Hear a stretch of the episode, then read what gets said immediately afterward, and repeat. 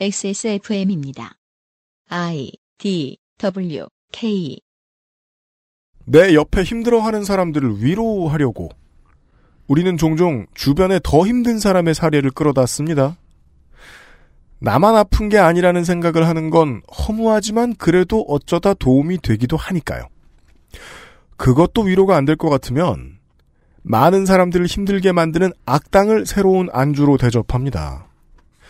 내 옆 사람이 내가 방금 지어낸 그 전래동화로 인해 위로를 받느냐 못 받느냐가 더 중요하지. 그 악당이 진짜 악당인지 아닌지는 중요하지 않습니다. 개인들 간의 대화에서나 있을 법한 이런 위로의 기술을 요즘은 언론이 적극 활용합니다. 경제가 나빠져서 누가 자살을 했어. 자살을 실제로 했든 안 했든 경제가 나쁘단 말이지. 실제로 경제가 나쁘든 아니든 자살은 했단 말이지.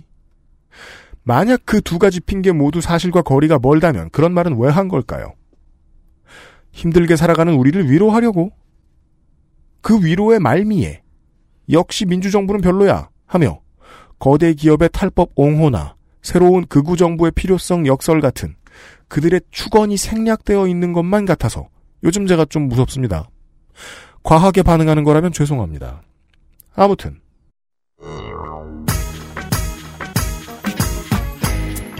우리 부모 세대 혹은 내 세대가 그러했듯 독재라고 사람이 다 죽는 것도 아니고 누군가는 그리워도 합니다. 그 누군가 중에는 아마 정치인이 가장 많을 겁니다. 한국을 장기 독재의 절망에 빠뜨린 10월 유신의 프로토타입은 프랑스에서 그 기원을 찾을 수 있다는 사실을 저는 최근에 알았습니다. 이를 그리워하는 듯한 프랑스 정치인이 있다기에 이번 주말에 좀 알아보려고 합니다. 그것은 알기 싫답니다.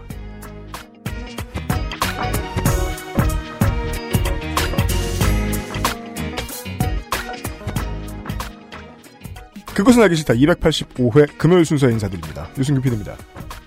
제 옆자리에는 어, 저희 사무실에서는 보통 9번 마이크라고 합니다. 9번 마이크에는 어, 보통 어울리지 않는 어, 네티즌 1호가 지난주에 이어서 앉아 있습니다. 예, 안녕하십니까? 네.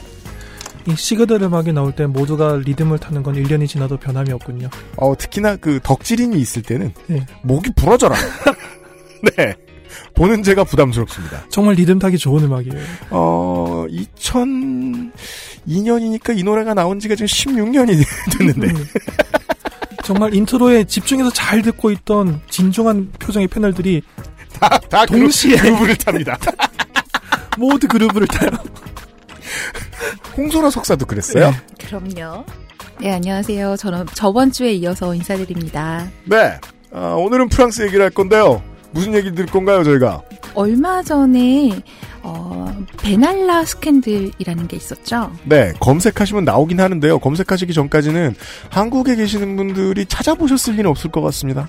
아무래도 근데 한국 언론에서도 꽤나 많이 다뤘던 것 같더라고요. 네. 그만큼이나 프랑스 사회에서는 충격적인 네. 일이었고요. 이 이야기를 자세히 설명을 해드리도록 하겠습니다. 광고 뒤에요. 그것은 알기 싫다는 에어비타 더스트 제로에서 도와주고 있습니다.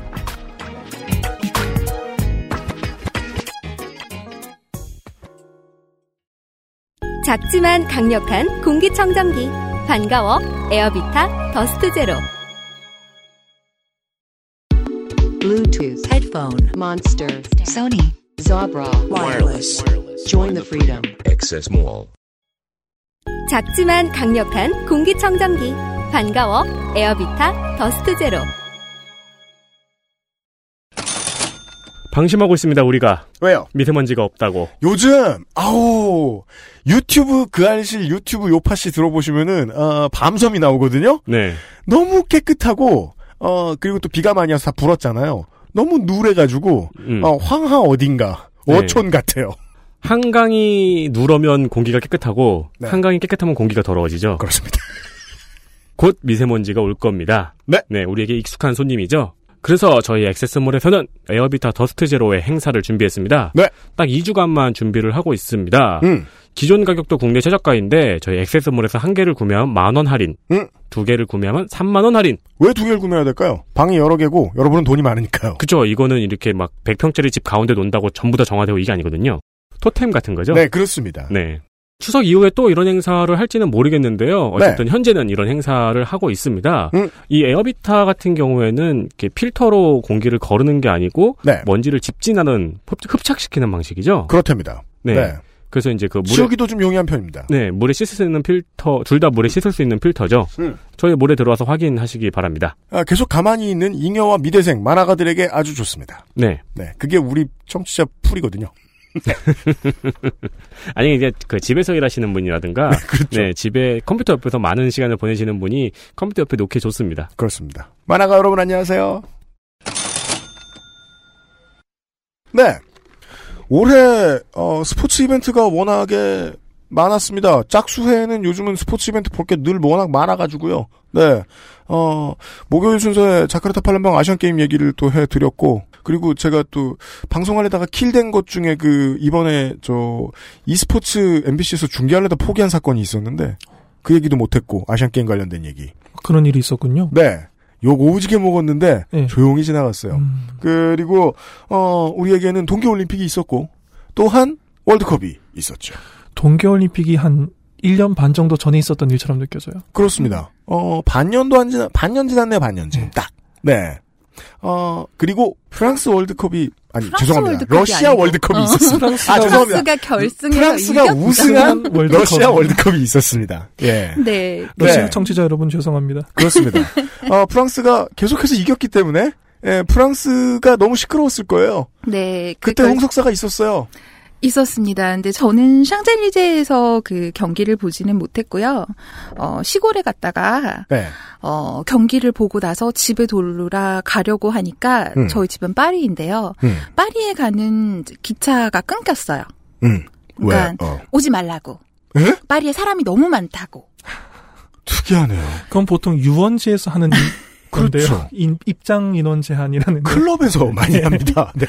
그 유원지 같은 곳에서 하죠. 이제 이상 사람이 들어가면 너무 번잡. 프랑스. 철도엔 기도가 있군요. 그러니까 그 벤치를 다나요? 네. 그러니까 어떤 프랑스에서 어떤 이제 행사가 있다 그러면 사람들이 샹젤리제로 모여요. 네. 한국으로 치면 광화문 같은. 네, 건가요? 그렇죠. 네. 그 개선문이 있는 샹젤리제로 모이는데 음.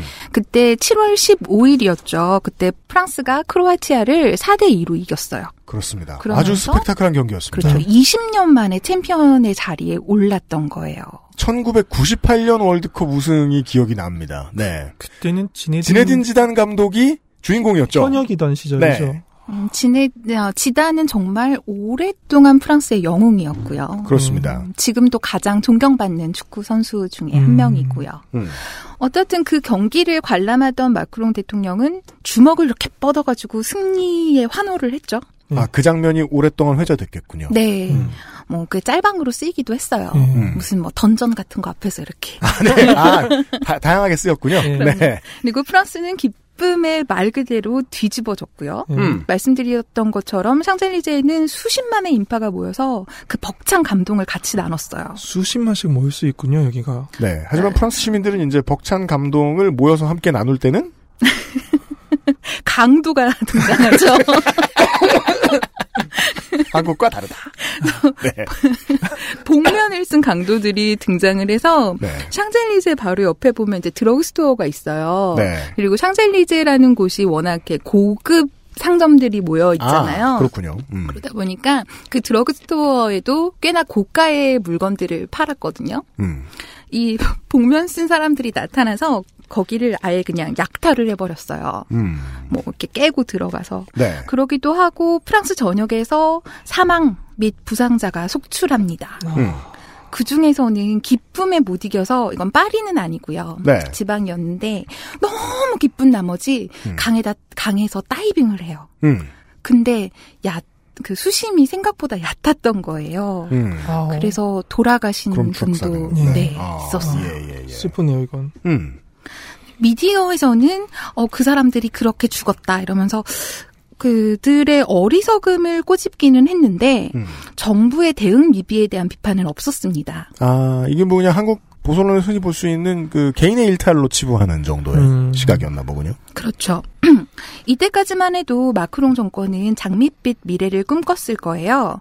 왜냐하면 실제로 월드컵 우승은 대통령의 지지율을 반등시키는 효과가 있거든요. 그럼요. 네. 네, 98년 당시에 프랑스 대통령이었던 자크 시라크의 지지율이 18% 급상승한 바 있습니다. 이게 이제 이게 남미로 넘어가면 브라질은 뭐 내각 총사퇴하라 그러고 그러죠. 이게 아무래도 프랑스에서 그 프랑스 축구 대표팀이 가지고 있는 위상이 다른 스포츠와 비교해서도 좀 특별한가요? 네, 프랑스에서 축구는 정말 가장 인기가 많은 종목이고요. 뭐 그런데 마크롱의 꿈은 이루어지지 않았죠. 왜냐하면 어 르몽드의 정치부 기자 아리안 슈맹이라는 사람이 찬물을 끼얹어 버려요. 네. 아, 이 사람이 기사로. 네, 기자 한 명이요. 음. 네. 기사를 썼어요. 그러니까 7월 15일이 결승전이었는데 7월 18일에 어떤 기사를 내보냅니다. 사흘 뒤네요. 네.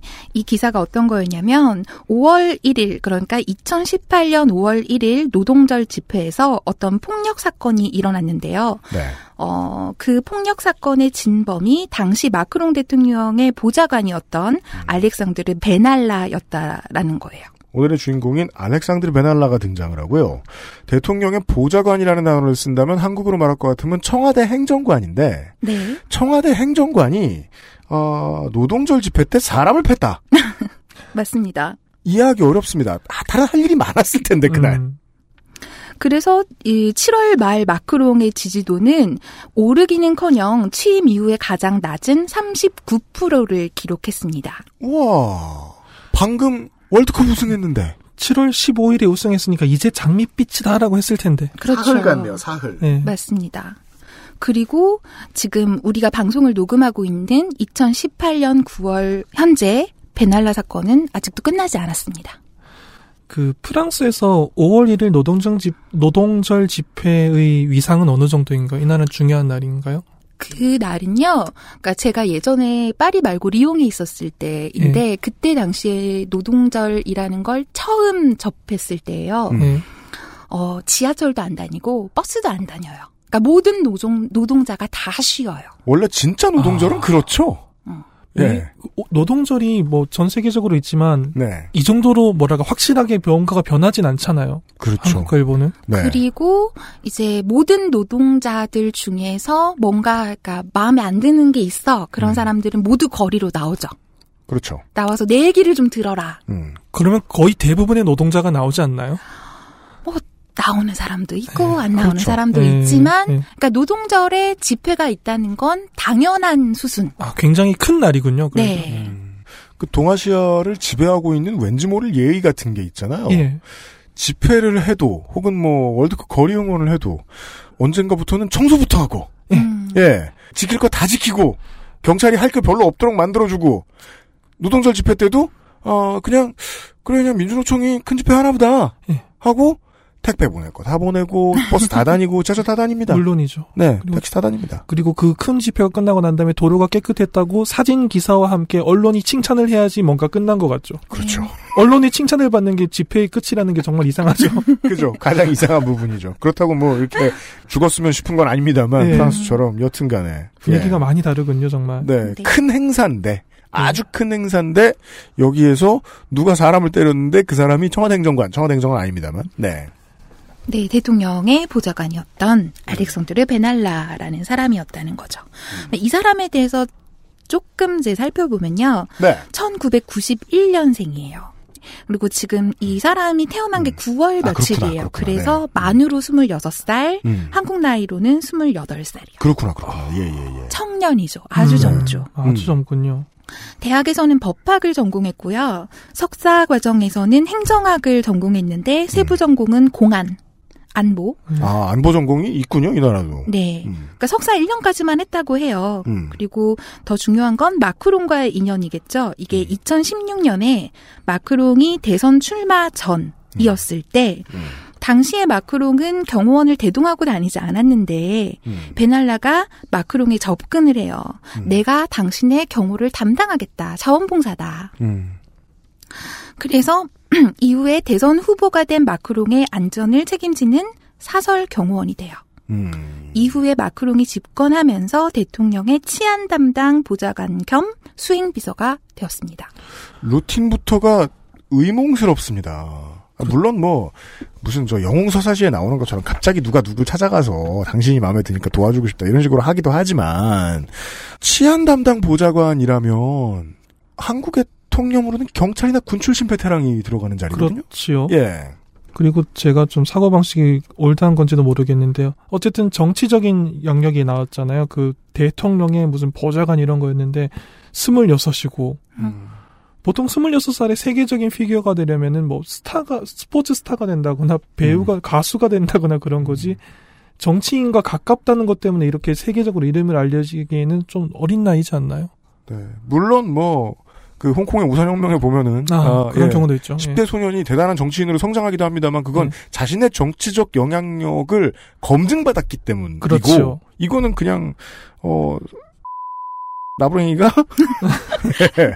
자원해가지고 네. 예. 대통령의 측근이라는 걸로 음. 이렇게 네.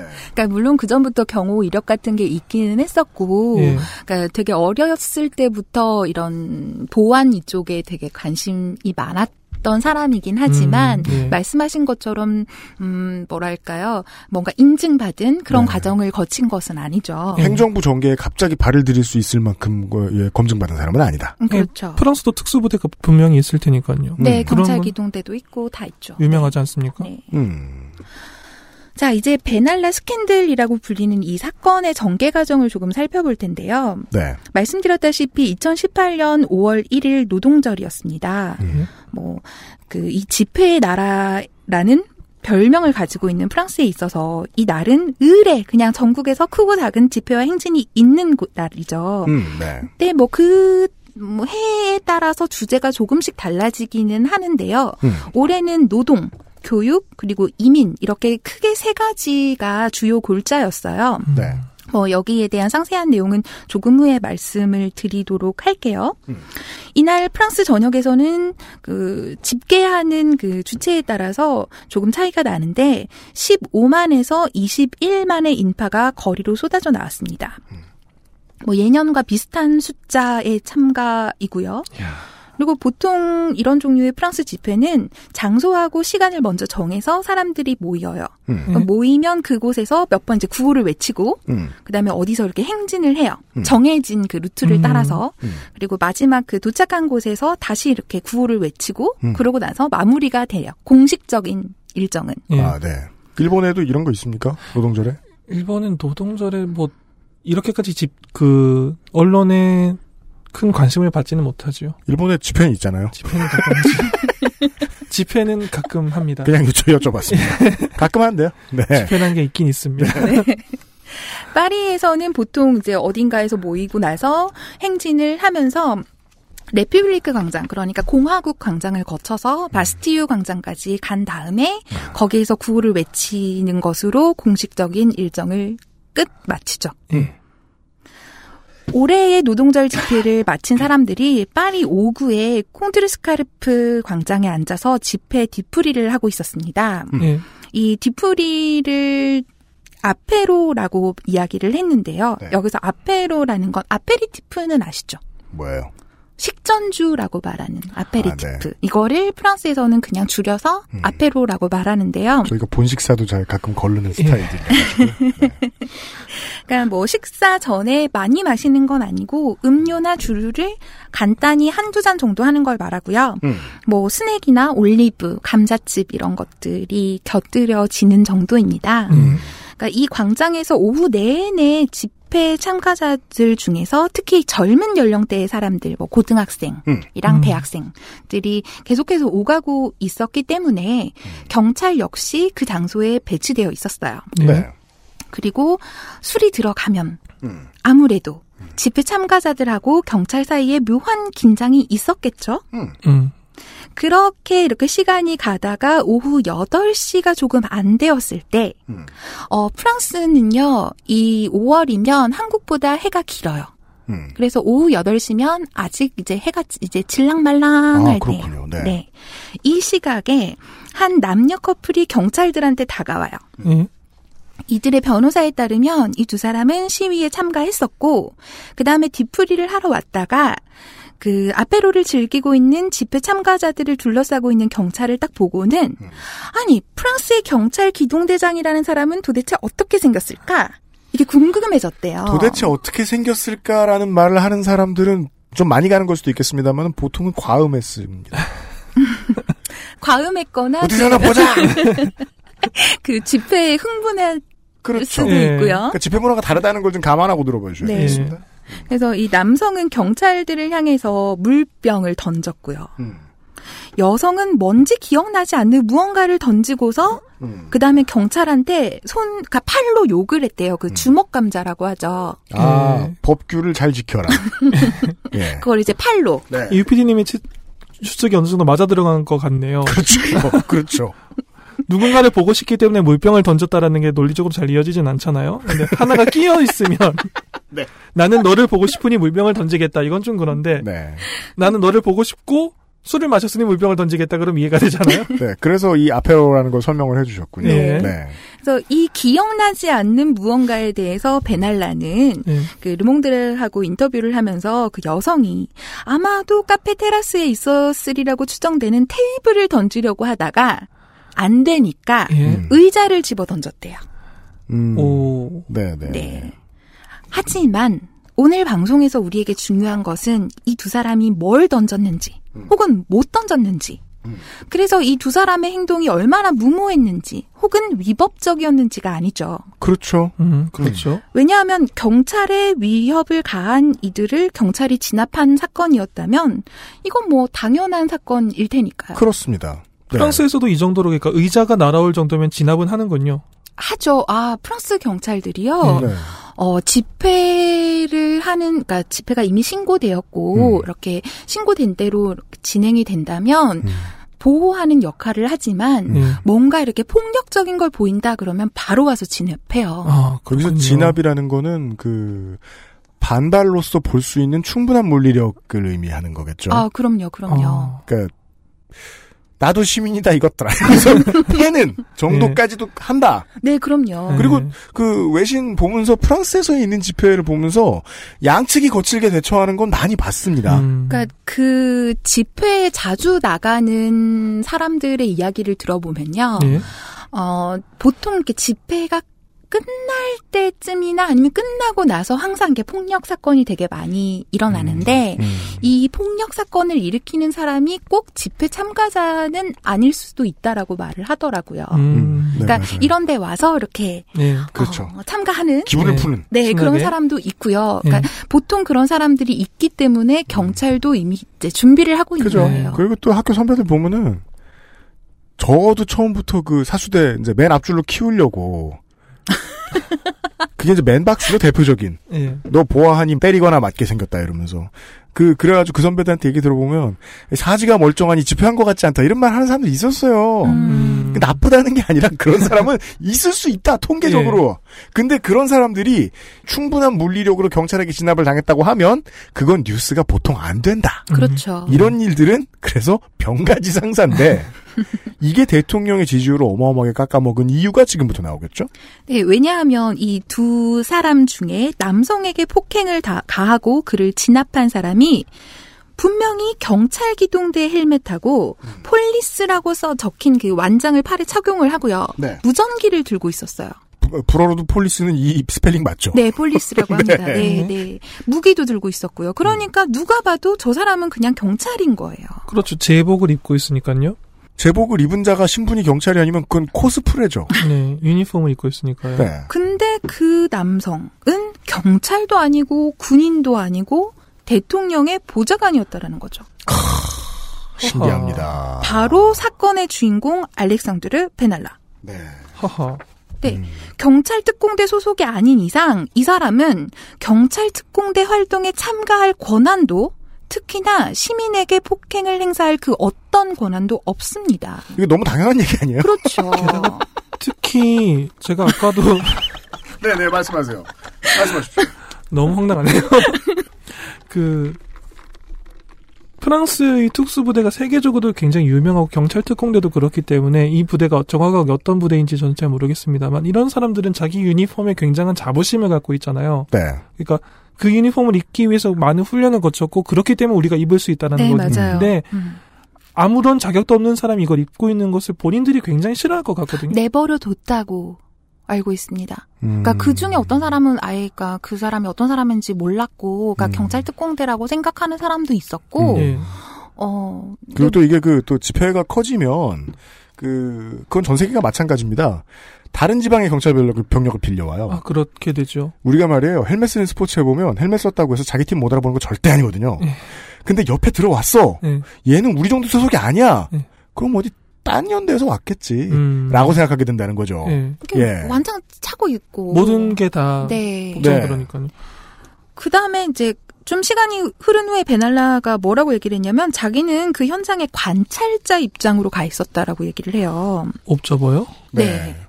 공격 기능이 있어요.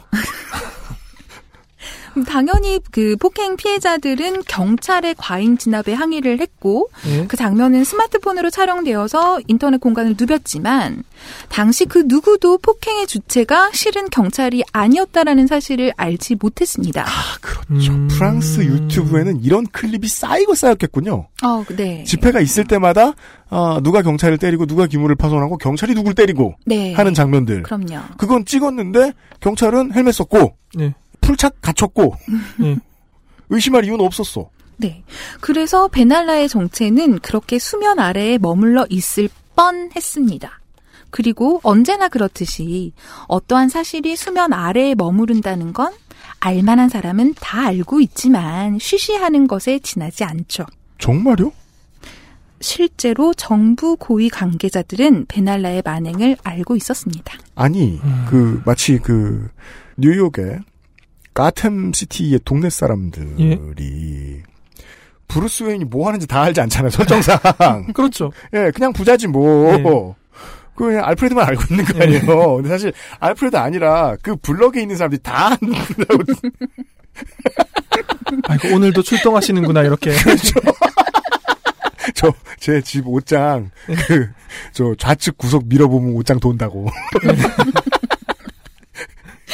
이번에 제복 바뀌었을 때 한 벌더 네. 얻어왔다고. 그 정말 상상을 하기가 힘들어요. 법 집행을 할 병력이 모자란다라고 이 본인이 이름이 뭐라고요? 알렉산드르 베날라가 생각을 했다면 그건 이 사람이 생각해 봤을 때 어, 정확한 법 집행을 할 수 있는 경찰의 숫자는 뭐 5만 한 명이다. 근데 딱 봤는데 5만 명밖에 없어. 예. 그러니까 내가 나가야겠어. 그런 시민 의식의 발로가 아니면 이건 취미에 불과하잖아요. 법에 저쪽 받아야 할. 그러니까 한국에서 누구가 이제 경찰을 그, 그 하고 있는데 때렸는데 경찰 코스프레를 하고 누굴 때렸어. 때렸는데 벗었는데 조국 수석이 나왔다 뭐 이런.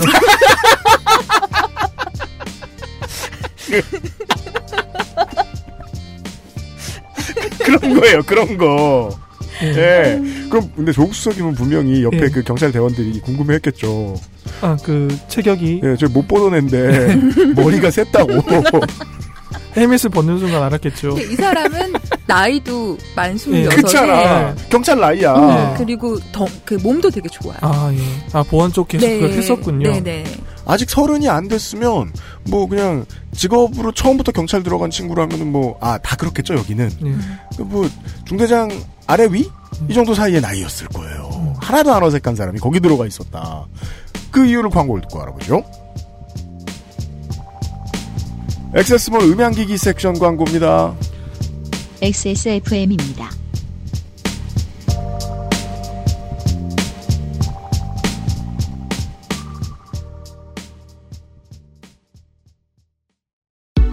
Bluetooth, headphone, speaker, Sony, Monster, Wireless. Join the freedom. Access Mall.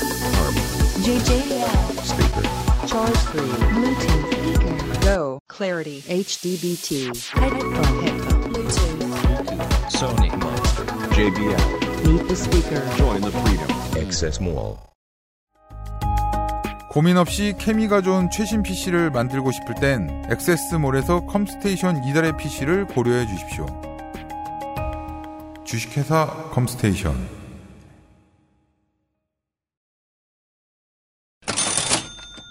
네, 소니에서 신제품을 업데이트했습니다. 아이 큰일 났습니다 이거 팔 자신이 없어요. IERM9 M9, 음. 네, IER M7 수요가 많지 않은 제품입니다. 음. 왜냐면 그 저기 모니터 이어폰이거든요. 너무 너무 비쌉니다.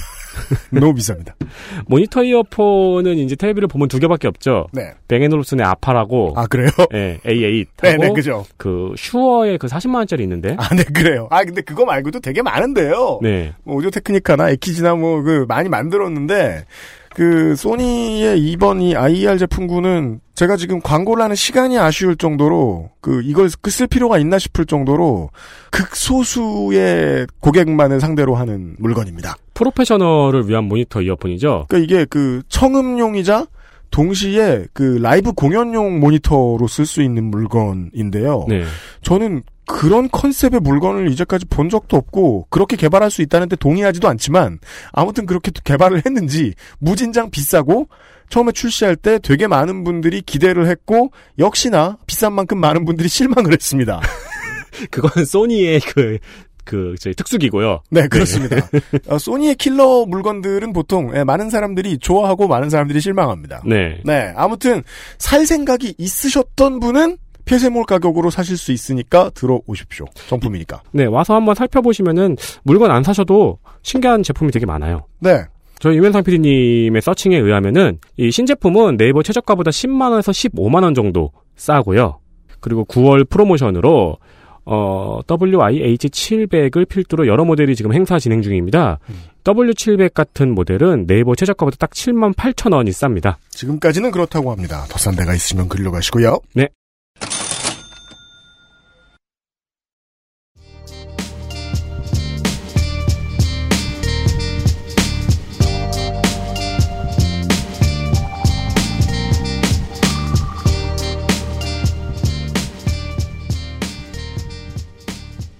제가 지난 방송에 저희 목표가 녹음 내내 웃지 않는다였어요.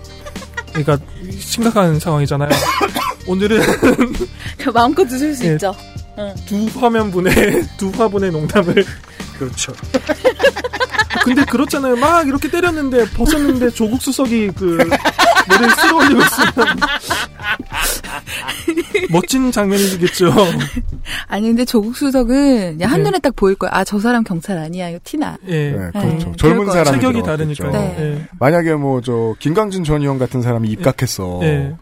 그 아마 짬상 입각 안 시켜주겠지만 청와대 행정관 들어가다 네. 쳐. 네. 그딱 벗었더니 막 그러면 김강진. 이거는 이 설정의 유치하기는 예. 일일 드라마 아니면 그 프로레슬링에서밖에 못 봅니다. 예. 벗었더니 이 사람. 예. 마스크를 벗었더니 커미셔너가 나온다던가. 네. 그 생각할 수 있는 되게 유치한 상황입니다. 지금까지 저희가 들었을 때는 돌아왔습니다. 네. 홍소라 석사가 아주 웃긴 얘기를 해주고 있었어요. 네. 그래서 베날라의 폭력 사건은 이런 식으로 이제 진행이 됐고요.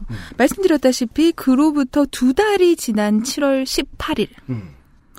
르몽드 정치부 기자 아리안 슈맹이 기사를 통해서 이날의 폭행이 주범이 베날라였음을 알립니다. 그것도 또 기가 막히게 그 프랑스 우승하고 사흘 뒤에. 네. 사건이 일어난 바로 다음 날인 5월 2일 베날라가 무슨 짓을 저질렀는지가 내무부 장관하고 대통령 비서실장에게 보고가 돼요. 음. 그리고 당연히 마크롱 대통령의 귀에도 들어가겠죠. 네. 마크롱은 그게 분명한 사실이라면 징계를 내려야죠. 라고 대답을 했다고 전해집니다. 음. 네. 그래서 바로 그 다음 날에 베날라에 대한 징계가 내려지는데요. 음. 음, 이 징계 사실을 밝히는 서한에는 명백히 부적절한 행동 을 했다는 것이 이유라고 적혀 있고요. 여기까지는 정상입니다. 그렇죠. 그런데 이 징계가 15일 정직. 15일 정직. 네. 음. 그런데 보통 정직 을 하면 그만큼의 보수를 잃는 것이 보통인데 그게 정직이죠. 아니면 유급 휴가고요. 그렇죠. 베날라는 유급 휴가를 받았죠. 사실. 애가 나온 거 아니에요 그때? 너무 짧으네. 출산휴가 치고는. 왜냐하면 베날라가 수령한 월급액은 평소랑 다름이 없었거든요. 개꿀. 네. 네. 그러니까 5월 15일 4일에 징계가 시작이 되고 19일에 종료가 되고 음. 5월 20일부터 베날라는 이전에 하던 업무를 임무를 다를 바 없이 네. 수행을 했어요. 음. 음. 2주간의 정직이 아니라 음. 2주간의 유급 휴가. 그렇죠. 그렇죠. 지중해 드라이브를 다녀올 수 있어요. 그 정도면. 네. 사법 처분이 전혀 없었어요. 아, 그게 문제구나. 기소 안 됐고 재판 안 받았어. 아무것도 없었어요. 음. 그러니까 왜냐하면 베날라가 했던 행동에 대해서 그 누구도 사법부에는 보고를 하지 않았거든요. 아니 사람을 폭행한 거 이전에 자격이 없는 사람이 유니폼을 입은 것만으로 해도 사법이 움직일 수 있을 만한 사안이지 않나요? 나라에 따라서는. 그, 나라에 따라서 그렇습니다. 네. 음. 그래서 사건은 그렇게 일단락 되는 것처럼 보였어요. 음. 그게 왜 그 최초의 그 광우병 관련 국민 집회가 처음 있었을 때 예. 광화문에 명박산성이 처음 올라갔을 때 음. 이제 그 어, 몇몇 예비역 그 군인들이 어, 예비군복 입고 아. 나왔잖아요. 예. 그래서 그 이명박 정부에서 예비군복 못 입게 하고 돌아다니게 그러니까 뭐- 뭐- 입고 돌아다니지 못하게 하도록 하겠다라는 예. 이야기를 했는데 법적으로 좀 문제가 됐던 거예요. 음, 왜냐하면 이건 명백히 예비군복이기 때문에 음. 아. 그러니까 이게 실제 병력과 구분 가능하다라는 게 있었기 때문에. 아, 그렇군요. 근데 이 차원에선 다르죠. 좀 다르죠. 예, 완벽히 세핑을 예. 팁탑 요즘 거를 입었으니까. 그리고 그 누구도 사법부에 보고하지 않았고요. 음. 처벌받지 않았고요. 음, 이러면 기사가 되죠. 그렇죠. 그래서 그로부터 두 달이 지난 7월 18일 르몽드 정치부 기자 아리안 슈맹이 기사를 통해서 5월 1일 폭행의 주범이 베날라였음을 밝혀버립니다. 음, 당연히 해당 기사는 반향을 일으켰겠죠. 페이스북에서 순식간에 10만 번 넘게 공유가 됐다고 음. 해요. 10만 번 좋아요여도 어마어마한 일인데 10만 번 공유가 됐어요. 네. 음. 이 슈맹 기자는 사건과 징계 사이에는 엄청난 간극이 있다. 라면서 베날라에 대한 징계가 충분치 않음을 역설했고요. 적지 않은 사람들이 여기에 동의했습니다. 음. 기사가 나간 다음 날인 7월 19일 대통령 관저 엘리제궁에서 음. 기자회견이 열려요. 그 엘리제궁 대변인인 브리노 로제프티는 해당 징계는 이제껏 대통령 보좌관에게 단 한 번도 가해진 적이 없는 가장 엄중한 징계였다고 발표를 해요. 음. 하지만 그렇죠. 사람들의 반응은 차가울 수밖에 없었죠. 당연합니다. 그러니까 우리가 이 지위에 있는 사람을 이렇게 엄하게 대한 적이 없다라는 말을 하고 싶은 것 같은데 이 지위에 있는 사람이 이런 짓을 하고 다니지 않았을 거 아니에요. 지금까지 정확한 지적이죠. 네. 반 사람을 때리고 다니지 않았을 거 아닙니까? 그렇- 경찰복 입고. 네. 네. 그럼요. 반면에 같은 날에 파리 검찰청에서는 베날라의 시민 폭행 사건 및 경찰 사칭 에 대한 수사가 착수됩니다. 아, 네. 검찰은 움직였네요. 네. 아, 경찰 사칭도 수사 대상이긴 하군요. 그러니까. 당연합니다. 아, 당연하죠. 네. 네. 그래서 뭐 이제 기자들이 마크롱을 찾아가서 이 사건에 대해서 어떻게 생각하십니까 음. 하겠죠.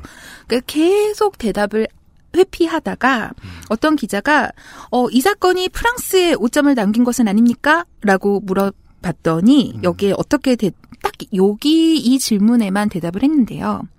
마크롱의 대답은 다음과 같았습니다. 아니요. 프랑스 공화국은 변치 않습니다. 음, 이건 무슨 말일까요? 원래 이렇게 대답을 어렵게 하면서 연애하는 사람들이 연애하기 제일 힘든 사람이에요. 별의 별짓을 다 해놓고 내 마음은 변치 않는다고 말하는 듯한. 그러니까 이 사건이 프랑스에 오점을 남긴 것이 아니다. 프랑스 공화국은 변치 않는다라는 말은 음, 비록 자신의 보좌관이 시민을 폭행했지만 이것은 국가 차원의 문제가 아니라 개인의 일탈에 지나지 않는다라고 하고 해석입니다. 싶었던 거죠. 네. 음. 프랑스 대통령이 이 사건을 이런 시선으로 보고 있었다는 말입니다. 네. 대통령의 최측근이 시민을 폭행했다는 사실만으로도 충격적인데 음. 정부 측에서 이를 알고서도 손방망이 처벌로 덮고 넘어가려 했던 점 음. 그리고 마크롱이 해당 사건에 대해서 명확한 입장을 밝히지 않는 점 이 점 때문에 여론은 들끓었어요. 폭력배 행정관. 음. 이게 드디어 그 사건 내용보다 그 이후의 대응 때문에 사람들이 더 화나는 시- 시점까지 와버렸네요. 음. 그렇죠. 베날라 스캔들에 대해서 입장을 밝히기를 회피하거나 사건의 엄중함을 일축하려는 정부 측과는 달리 상원과 하원에서는 사건의 진상을 낱낱이 밝힐 것을 정식으로 요청했습니다. 국회는 논았죠. 그렇죠. 음. 그 과정에서 베날라가 끝이 아니었다라는 사실이 나오기도 하는데요. 그러니까 베날라와 함께 시민을 폭행한 베날라가 남성을 폭행하는 동안에 여성을 진압한 인물 역시 경찰이 아니었음이 밝혀집니다. 허, 이쯤 되면 저는 또 제가 또 좋아해 맞지 않는 영화 호스텔이 떠오르지 않을 수가 없습니다. 돈 주고 사람 패기 같은 취미를 공유하는 사람들이 있었다. 로빈까지 있었어. 이 사람도 이제 그렇지요. 이 사람도 마크롱과 전혀 인연이 없지 않은데요. 어, 뱅상 크라즈라는 사람이고요. 전역한 군인이자 마크롱의 정당 전진하는 공화국의 보안 담당자입니다. 음, 결국 7월 20일 금요일 아침에 베날라가 해고가 돼요. 아무튼 여당 관계자 이 사람은 아, 네. 네 베날라는 해고됐고 네. 그리고 동시에 구류됩니다. 음. 음, 안 그럴 걸 이제 국가의 눈- 그, 그, 뭐냐, 여론의 눈치를 보다 보니까 이렇게 된 거네요. 그렇죠. 전진하는 공화국이라는 정당은 정당 이름을 봤을 때 새로운 정당. 네, 네, 마크롱이 이제 대선 후보 시절에 만들었던 이제 그 예. 캠페인 하기 위해서 만들었던 것을 나중에 이제 정당 이름을 바꿔서 정당. 아, 그렇습니다.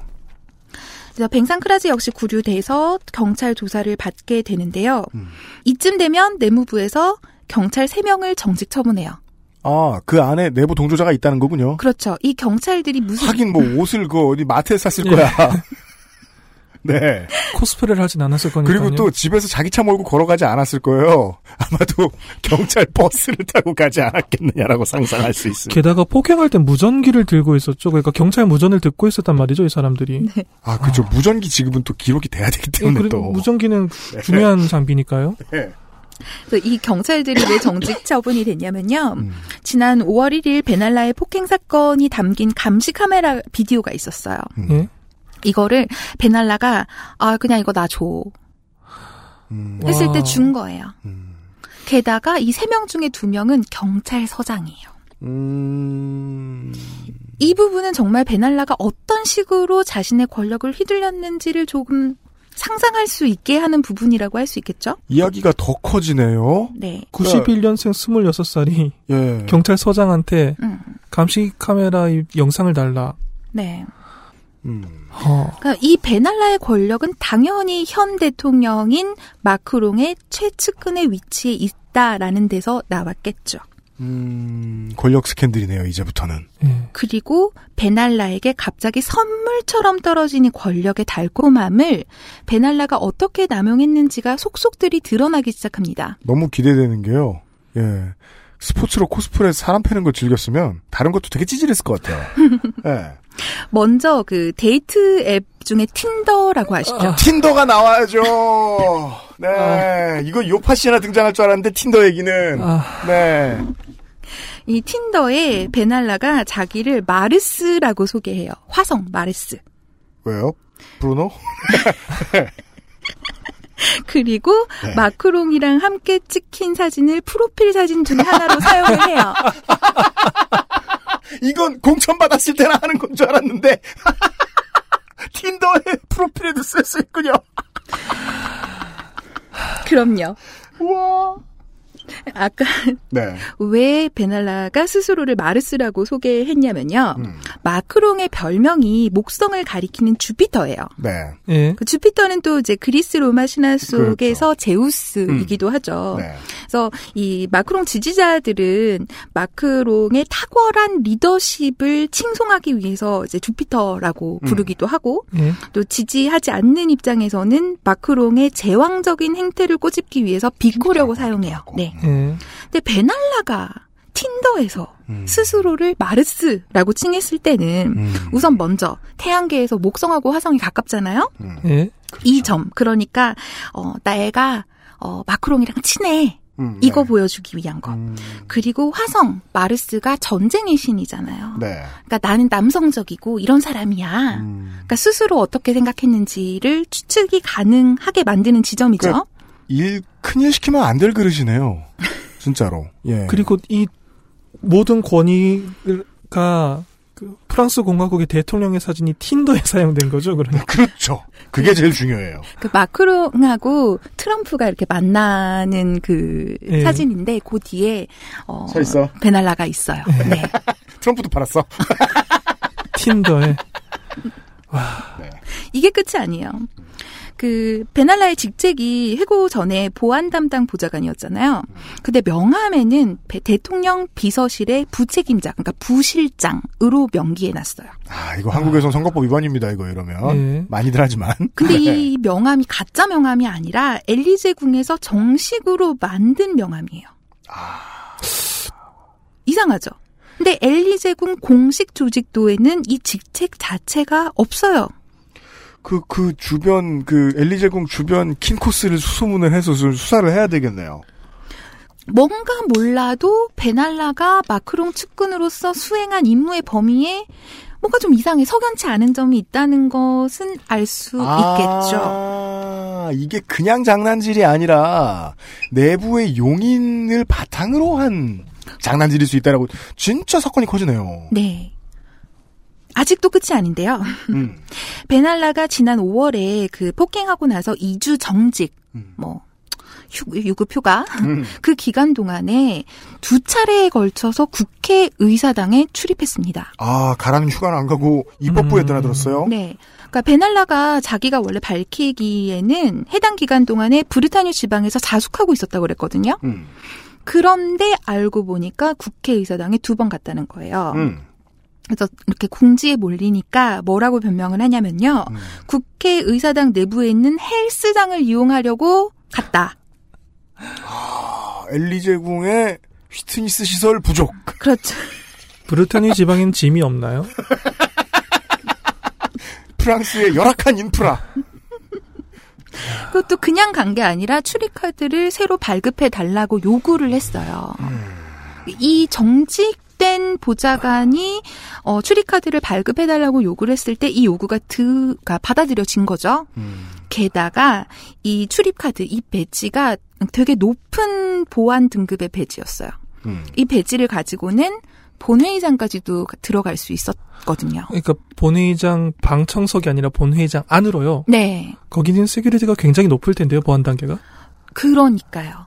그러니까 이게 지금 설명이 안 되는 거예요. 거기는 법적으로 국회가 어, 일정상 청와대로 비교를 해보죠. 청와대에 있는 사람들을 불러야 할 이유가 있어서 부르지 않은 이상 거기 있는 사람들이 임의대로 오면 안 됩니다. 예. 예. 어떻게 어떻게 설명하려면 이제 올해 대통령 궁인 엘리제에서 베날라를 포함한 7명에게 해당 등급 배지를 발급해 줄 것을 국회의사당에 요청을 한 적이 있었어요. 그리고 나서 발급받았던 이 출입카드는 음 다시 돌려줬는데요. 네. 이 정직 상태에 있는 베날라가 다시 배지 발급을 요청을 하니까 곧바로 같은 보안 등급의 배지를 내준 거예요. 그건 좀 납득하기가 쉽지가 않아요. 아무리 설레가 있었다 하더라도 말이죠. 그러니까 엘리제궁에서 국회의사당 측에 요청할 때도 7명밖에 요청을 못하는 굉장히 높은 등급의 보안을 뚫을 수 있는 배지라는 거죠. 맞습니다. wow. 아직도 안 끝났는데요. 하나 더 있네요. 네. 네. 베날라에 대한 경찰 조사가 시작이 됐어요. 그러면 경찰은 당연히 가택 수색을 하기 위해서 집 열쇠를 달라고 했겠죠? 그렇습니다. 베날라는 어 나한테 집 열쇠 없어. 음. 내 약혼녀한테 있어. 이렇게 그러니까. 말을 해요. 내가 틴더를 많이 쓰다 걸려가지고 약혼녀가 제집 열쇠 뺏어갔다! 네, 베날라는 뭐라고 하냐면 음. 어 약혼녀한테 열쇠가 있는데 내 약혼녀는 아기랑 같이 외국에 있다. 음. 라면서 어디에 있는지를 또 밝히기는 거부를 했어요. 아, 그러면 약혼녀와 아기는 중요하지 않고요. 네. 집 키를 빼돌린 거예요. 그렇죠. 네. 결국 조사가 시작된 다음 날이 되어서야 경찰이 네. 베날라의 집 문을 강제로 열고 가택 수색을 실시했는데요. 음. 집에 있어야 했던 금고가 이미 사라진 이후였어요. 아, 음. 양승태식 전략. 클래시컬한. 음, 그렇죠. 네. 금고에는 세 점의 권총과 한 점의 리볼버 그리고 비밀 서류들이 있었을 것으로 추정됩니다. 아, 추정돼요. 네. 그리고 며칠 후에 베날라가 분명히 외국에 있다고 했던 약혼녀가 이 GPS 추적을 하니까 음. 파리 16구에 있는 거예요. 그, 그, 여러 가지 그 가능성을 열어놔야죠. 약혼녀가 두 명일 경우와, 예. 그다음 파리 16구가 최근에 독립했는데 예. 예. 그 프랑스 행정부에서 그 사실을 아직 몰랐을. 경우. 네. 안도라 공국만 한 것이 돼가지고. 네. 물론 금고의 행방은 여전히 묘연한 상태입니다. 음. 지금 언론에 의해서 밝혀져서 프랑스 시민들의 원성을 산 것만 소개해드린 건데요. 아, 명명 백백히 까인 것만 요 정도라면 당연히 여론은 국민들은 저널리스트들은 이거 빙산의 일각이라고 생각을 하겠죠. 그렇죠. 그렇죠. 음. 게다가 베날라가 행사한 권력이 개인의 것이라고 볼 만한 성질이 아니다. 당연합니다. 그렇죠. 그러니까 우리는 어 그냥 무슨 저 힘이 남아돌고 그 어릴 때 부모에게 학대를 당한 경험이 있는 코스프레 매니아의 예. 이야기를 듣는 줄만 알았다가 사태가 이렇게 커졌습니다. 네, 아, 나중에 네. 비교할지 모르겠지만 어 지금 최순실 발톱의 때까지 왔습니다. 지금까지 밝혀진 걸로는 그렇죠. 그렇습니다. 네. 신기합니다. 광고를 듣고 와서 나머지 얘기 들어보겠습니다. 그것은 알기 싫다는 면역과민 반응 기능 개선에 도움을 줄 수도 있는 바이로메드 알렉스에서 도와주고 있습니다. 이거 읽는 거 어려운 걸 보니 오랜만이네요. XSFM입니다.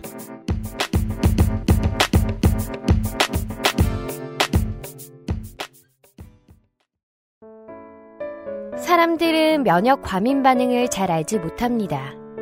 그러나 우리가 말할 수 있는 것은 단 한 가지. 알렉스는 면역 과민 반응 개선에 도움을 줄 수 있는 건강 기능식품입니다. 혹시 광고를 듣고 계시는 본인이 면역 과민 반응이라고 생각하신다면 알렉스가 당신에게 도움이 되어 드릴 수 있다는 말이죠. 비싸서 안 사시겠다고요? 그럼 당신이 지금까지 그것 때문에 쓴 비용이 얼마인지 계산해 보세요. 컴퓨터가 아니어도 중고 제품은 중수 이상만 구입하는 것이 좋습니다. 안심할 만한 애프터 서비스 기간이 필요하시다면 가격은 컴스테이션이 고민하겠습니다. 컴스테이션에 들려주십시오. 주식회사 컴스테이션. 면역 과민 반응 개선용 건강기능식품 알렉스. 면역 과민 반응 개선 기능으로 국내 최초 식약처 개별 인정을 받았습니다. 써보신 분들의 반응을 알아보세요.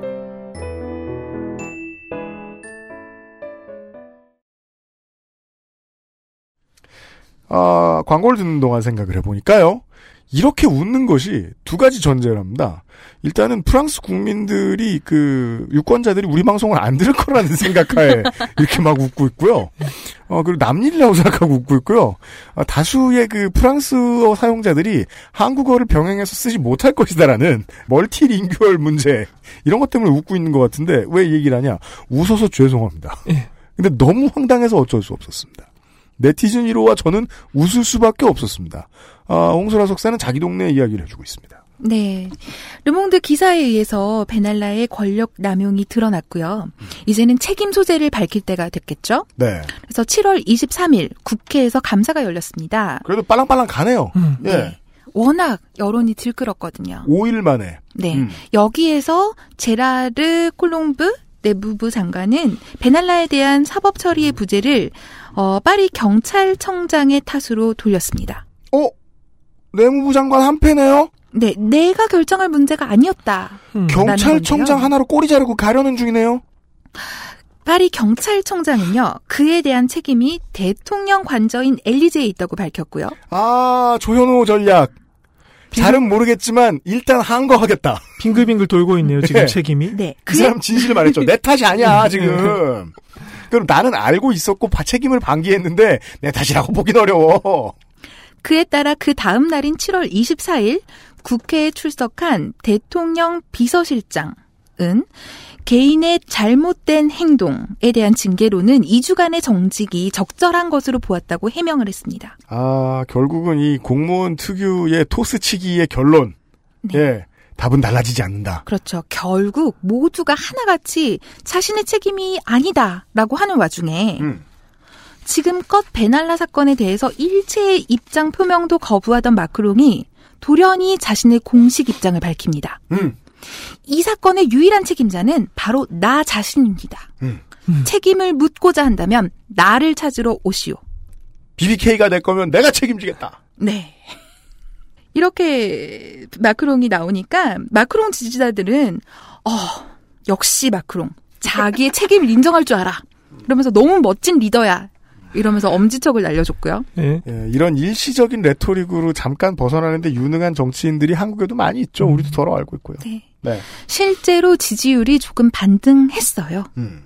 근데 문제는 프랑스 헌법에 의하면 대통령은 그 어떤 사법 처리의 대상도 되지 않는다는 점이죠. 네. 재임 기간이 그렇겠죠. 맞습니다. 결국 그 누구도 책임지지 않을 거라는 말과 같은 거죠. 음, 여론은 그걸 해석해냈다는 거군요. 음. 마크롱 정부에 대해서 불신의 눈초리를 보내던 사람들한테는 이 마크롱이 한 멘트 있잖아요. 나를 찾으러 와라. 음. 이 말이 되게 어 뭔가 도발이었던 거예요. 아, 그래서 자랑결 같은데, 예, 마크롱을 찾으러 가보았소. 점, ZZA. 이런 거, 네. 어, 실제로 그 인터넷 짤방으로 되게 많이 돌았어요. 한편 진짜로 마크롱을 찾으러 간 사람들도 있었어요. 없겠습니까? 그래서 마크롱이 그 말을 하고 사흘이 지난 7월 27일 마크롱의 나를 찾으러 오시오라는 말에 대한 화답으로 사람들이 모이기 시작합니다. 베날라 사건이 시작된 그 파리 5구 광장에 100여 명이 모여서요. 예. 그 구호를 외쳐요. 마크롱 사직, 베날라 감옥 이러면서 별로 몇 명 안 되죠. 그렇죠. 네. 그 다음 날인 7월 28일에는 마크롱의 정당 전진하는 공화국 파리 당사 앞에서 아, 여당으로 갔습니다, 이제. 네, 베날라 스캔들에 항의하는 집회가 열렸지만 참가는 여전히 미미합니다. 150명. 150명. 음. 7월 30일과 8월 15일에 엘리제 궁하고 샹젤리제에서도 일명 마크롱 찾기 음. 아, 마크롱 찾으러 가자 이 네. 집회가 열렸는데요. 네. 참가 인원 수는 크게 증가하지 않았어요. 그러니까 그때까지만 해도 이제 그, 저, 밈의 하나 정도로 치부됐거나 아니면 음. 이게 저희들이 지금 저 네티즌이라 제가 반응한 것처럼 아, 웃기는 일이야? 이 정도였을 수도 있었겠네요. 과연 그랬을까요? 음, 과연 봅시다. 베날라 사건은 대통령의 최측근이 자신의 권력을 여러 측면에서 남용하였음에도 불구하고 이렇게 유야무야 됐던 걸까요? 궁금합니다. 우리는 이 사건이 다른 곳도 아닌 프랑스에서 발생해서 진행되고 있음을 간과해서는 안 됩니다. 네, 무슨 배경이죠? 그랑드 바캉스. 이게 뭡니까? 바캉스가 있죠. 큰 방학, 직역하면요. 바, 음. 그랑드 바캉스는 직역하면 큰 방학 혹은 큰 휴가라는 말인데요. 음. 연간 최소 30일이라는 유급 휴가가 철저하게 지켜지는 프랑스라는 나라에서 음. 7월 말에서 8월 초는요. 음. 그 어떤 사건이 터져도 별로 이렇게 쉽게 화제가 되질 않아요. 다 알제리가 있나 봐요. 스페인가 있고. 어. 그러니까 7월 말에서 8월 초, 특히 8월 초면 사람들이 거의 대부분 바캉스를 떠나버리거든요. 그 바캉스 그냥 뭐 3박 4일 어디 여행 갔다 와 이게 아니라 음. 그러니까 뭐 별장이 있는 사람들은 별장 시골에 있는 별장 가서 한 달 동안 그냥 거기서 놀다 오는 거예요. 예를 들어 뭐 18박 19일 정도의 유급휴가만 쓴다고 해도 휴일 합치면 한 달을 놀 수 있습니다. 네. 네. 그러니까 그 시기는 완전 이제 그러니까 뭔가 구멍처럼 실제로 이 시기에 어 파리에 여행을 가시면요. 음, 파리 지향을 마주칠 확률이 그렇게 높지 않아요. 아, 아, 그 동네 다 사람들 벗어나 아니다. 있군요. 네, 대부분 이제 관광객 아니면 저 같은 이제 유학생들. 아, 네. 그래서 그, 저, 저 신혼여행 갔다 왔을 때 우리 큰 누나가 한국 사람만 봤다고 얘기하는 게, 명동 갔다 왔냐? 했는데, 아, 이해되는군요. 그러니까 이 기간에는 프랑스의 많은 부분이 멈춰버리는데요. 그 부분 중에는 국회도 포함이 됩니다. 음. 노동자니까요, 입법 노동자도. 네. 음. 그래서 베날라 사건에 대한 추궁은 8월 한 달간 거의 진행이 되지 않았어요. 아. 기자들도 바캉스를 갔겠군요. 다는 다는 아니었겠지만. 아니겠지만.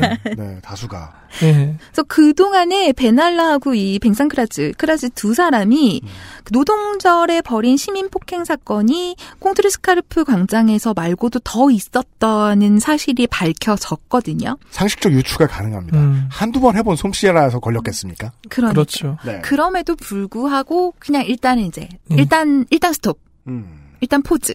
였던 거죠. 그래도 이건 멋인데요. 국가에 어떤 중요한 변곡점이 있더라도 일단 바캉스는 즐기겠다라는. 아유, 그럼요. 한 달을 놀려고 11개월을 일하는 사람들이 프랑스 사람들인데요. 그러니까 제가 원, 그러니까 한국학을 프랑스에서 가르치다 보니까 네. 한국을 되게 좋아하는 프랑스인들이 주변에 많은데요. 네. 한국에 와서 살고 싶어 해요. 음. 한국이 너무 좋아서. 음. 근데 정말 이것 때문에 안 되겠다는 거예요. 휴가가 너무 짧아. 그 추석을 해서 이제 주말이랑 해서 5일 정도 노는 걸로 이렇게 기뻐하는 것에 적응을 못 하는 거군요. 음. 그렇죠. 네. 음. 네. 그렇죠. 그, 그 생리 하나는 살아가는 게 다 똑같군요. 여론은 흘러가는 강물 같아서 예. 내가 무엇을 하고 서 있든 동일한 속도로 흘러가는 건 맞기 때문에 휴가 때 나쁜 짓을 다 하는 게 중요하겠네요. 휴가 때 나쁜 짓을 하면 그때는 말이 안 나오겠지만 휴가가 끝나면 이제 이야기 네 다시 거론이 되죠. 저는 이제 엘리제공은 그걸 기대했을 것이다. 라는 생각이 든다는 거예요. 이게 너무 오랜 전통이다 보니까 휴가 끝나고 말해야 그 이거 기억해뒀다가 다시 말해야지라는 게 이미 입력이 되어 있군요. 그 휴가 동안에 사람들이 거기에 대해서 계속 이야기를 했겠죠. 음, 아, 이제 그거는. 우리의 그, 저, 추석이나 설 때 그 가족들이 모여가지고 정치적인 얘기하는 거랑 비슷한가 보군요. 맞습니다. 음. 예, 예. 그래서 바캉스를 떠났던 이들이 속속들이 일상으로 돌아오는 8월 말이 되면 잠시 멈추었던 논의가 다시 진행이 되기 시작합니다. 아, 프랑스 유권자들 독하네요. 아, 똑똑하네요. 예. 8월 26일에 발표된 마크롱의 지지율은 34%였어요. 이게 박근혜 전 대통령하고 얘기가 달라요. 아직 한창 때거든요, 마크롱은. 게다가 한 달 전에 월드컵 우승했는데 네. 취임 이후 최저치를 다시 갱신한 거거든요. 네. 그러니까 베날라 사건이 드러나기 시작했을 때보다 5포인트가 하락한 결과죠. 음. 말씀하신 것처럼 프랑스에서 그랑드 바캉스 직후의 지지율 조사는 꽤나 중요해요. 음. 한국에서 그 설과 추석 민심에 관심을 많이 가지는 그것과 같은 이유죠. 어, 그리고 바캉스 기간 동안에 딱히 프랑스 시민들이 집중할 만한 다른 사건이 없었기 때문에 이번 지지율 하락의 직접적인 원인을 베날라 사건에서 찾는 게 맞을 것으로 보입니다. 음. 프랑스의 각 언론들은요, 마크롱의 지지율 하락을 두고 이 대통령이 힘이 빠졌다. 음. 이걸로 힘이 빠졌다 이렇게 얘기를 하면서 음, 어떤 언론에서는 베날라 사건이 천천히 움직이는 독이었다. 음. slow poison이었다라고 하고요. 또 르몽드에서는 베날라 사건이 마크롱 대통령의 여름을 엉망진창으로 만들었다면서 그러니까 마크롱이 말로는 자기 자신은 자기 이전의 프랑스 정치처럼 케케묵고 불신의 정치를 하지 않는다 라고 했지만 실제로 마크롱의 국정 운영은 오히려 더 후져졌다. 후져졌다. 라고 혹평을 했습니다. 음. 네. 어. 마크롱 대통령은 지금 집권 절반도 아직 안 찼습니다. 제가 알기로. 2년 차도 못 채웠습니다. 그렇죠. 네. 그런 점에서는 박근혜 대통령과도 비슷한 점들이 좀 많이 보이는 게 이 정도로 그 큰 언론들이 얘기하면 레임덕이 온 것 같다라는 말이잖아요. 그렇죠. 뭐가 오긴 왔나 봅니다. 프랑스 국민들이 보았을 때. 예. 어, 여기까지 이야기를 들었습니다. 왠지 무슨 그 일베에 들어갔을 때 예. 뭐뭐한 말도 안 되는 썰들 있잖아요. 그러니까 정말 범죄스러운 것만 뉴스에 나와요. 그렇죠. 말고 뭐 되게 웃기는 것들 많아요. 네. 무슨 저 자원봉사하는 척하고 쓰레기만 버리고 왔다. 뭐 이- 이런 얘기들이 있거든요. 보면 그런 그냥 그 미친 동네 바보 얘기를 들은 것 같은데 예. 예 이게 정권 스캔들로 발전된 데까지 보았습니다. 네, 요 정도 여기까지는 어, 실제로 관심이 없으셨던 분들이라도 국제면에서 한 번쯤 보셨을 수도 있는 얘기입니다. 이렇게까지 자세히 들으시진 못하셨겠, 못하셨겠지만, 네, 이제 집회 문화를 알 수 있는 그 배경 설명과 더불어서 예, 요런 얘기까지 들어봤습니다. 그 뒤에 설명이 더 있나 봐요. 토요일 이 시간에 다시 한번 얘기를 하도록 하겠습니다. 홍석사 다시 만날 겁니다. 네티즌이라고 같이요. 내일 뵙겠습니다. 안녕히 계십시오. 예, 감사합니다. 감사합니다. XSFM입니다. I D W K